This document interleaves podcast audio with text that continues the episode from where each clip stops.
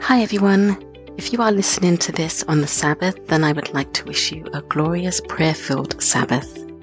True to the Word is continuing with our science thread for our program reviews. There is so much wonderful media out there that shows us the beauty and function of God's creation. It truly is a joy to watch them, to learn about God's works, and worship Him for His works and character. So please join me for my review of Life's Story by Timeless Life, a media company that produces documentaries on science from a biblical worldview. Here's a description of life's story. What does modern DNA research now prove about the theory that simple cells evolved into all life on Earth? The answer is simply that evolution is impossible. So why is this information being kept from the general public? Should Darwin's theories still be taught as facts in our educational institutions? In a wildlife program unlike any other seen before, you will journey to discover the story of life itself. This program examines the long held beliefs that have been the foundation of the whole understanding of natural selection for more than 150 years. How much can animals change? Why do so many species depend on each other to survive? Instinct and intelligence come from? And what do the designs of creatures alive today reveal about their history? Learn about the abilities of parrotfish and dolphins, the habits of ostriches and wildebeest, and the skills and instincts of cheetahs, giraffes, and lions.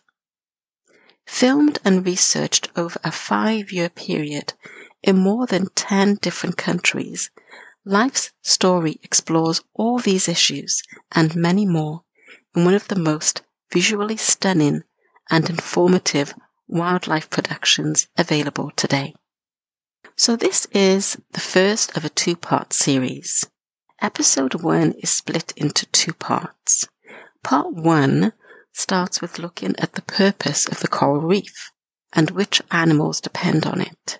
We are shown the properties of different fish and learn about how the function of certain fish contribute to the upkeep of the coral reef. We are shown the parrotfish, as the introduction mentions, and how its existence contributes to the survival of the coral reef, the total opposite of what is taught in evolution. I like how the narrator, Nick, introduces DNA and his comments about Charles Darwin's lack of knowledge about DNA when he wrote The Origins of Life. The term kind, as God stated in Genesis, is discussed and compared to the theory of evolution. We get very useful information on how DNA works and how it is able to make copies of, of a species successfully and accurately. Jackson explores the term adaptation and the boundaries God set for each species we look at fascinating properties of the dolphin and how the theory of it evolving from a land mammal is completely false. We are shown the unique properties of flatfish, turtles, manta ray eels, the octopus, shrimp, lobster, and crayfish.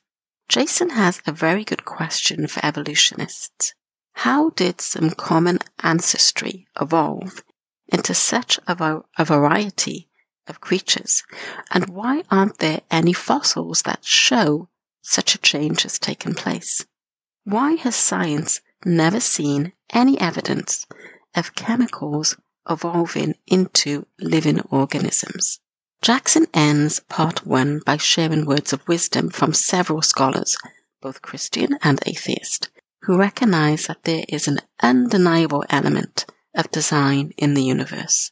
Part two takes us to the continent of Africa. Jackson asks a few more questions that he knows secular science cannot answer. Is there evidence that one kind of animal can change or evolve into another? If reptiles evolved into birds, do we still have both? There was a whole segment about the ostrich and its amazing characteristics. For example, the special design of their eggs, their ability to go without water for a very long time, and their wing function. Jackson asked another very interesting question. If evolution is the survival of the fittest, why then does even the fittest die? Jackson highlights how there is lots of talk about the similarities between apes and humans, but what about the vast differences? Are we being told about these? Jackson also goes on to explain how just 2% difference has a huge significance for DNA. Another great question where does the blueprint from DNA come from? Jackson takes us to another segment about another animal that has amazing properties unique to them wildebeests. I really like how he says that the super designer God has left his trademark on everything. We have another great segment that talks about how the functional abilities of animals could not be created by trial and error. Jackson uses the giraffe as an example and speaks of the timing and actions needed for survival information to be passed on. There was another segment on irreducible mechanisms and how this relates to the failure of the theory of evolution. The cheetah is used as an example, and Jackson gives us great information about its specially designed nasal passage, spine, legs, claws, foot pads, tail, and gestation period.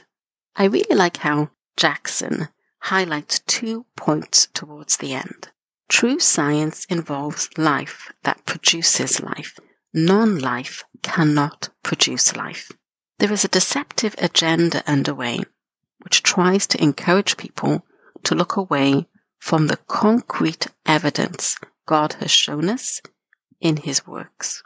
Nick goes on to read wonderful scripture verses. Genesis 1 1. In the beginning, God created the heaven and the earth. From John 6 63. It is the Spirit who gives life. The flesh profits nothing. The words that I speak to you are spirit and they are life. That's Jesus talking.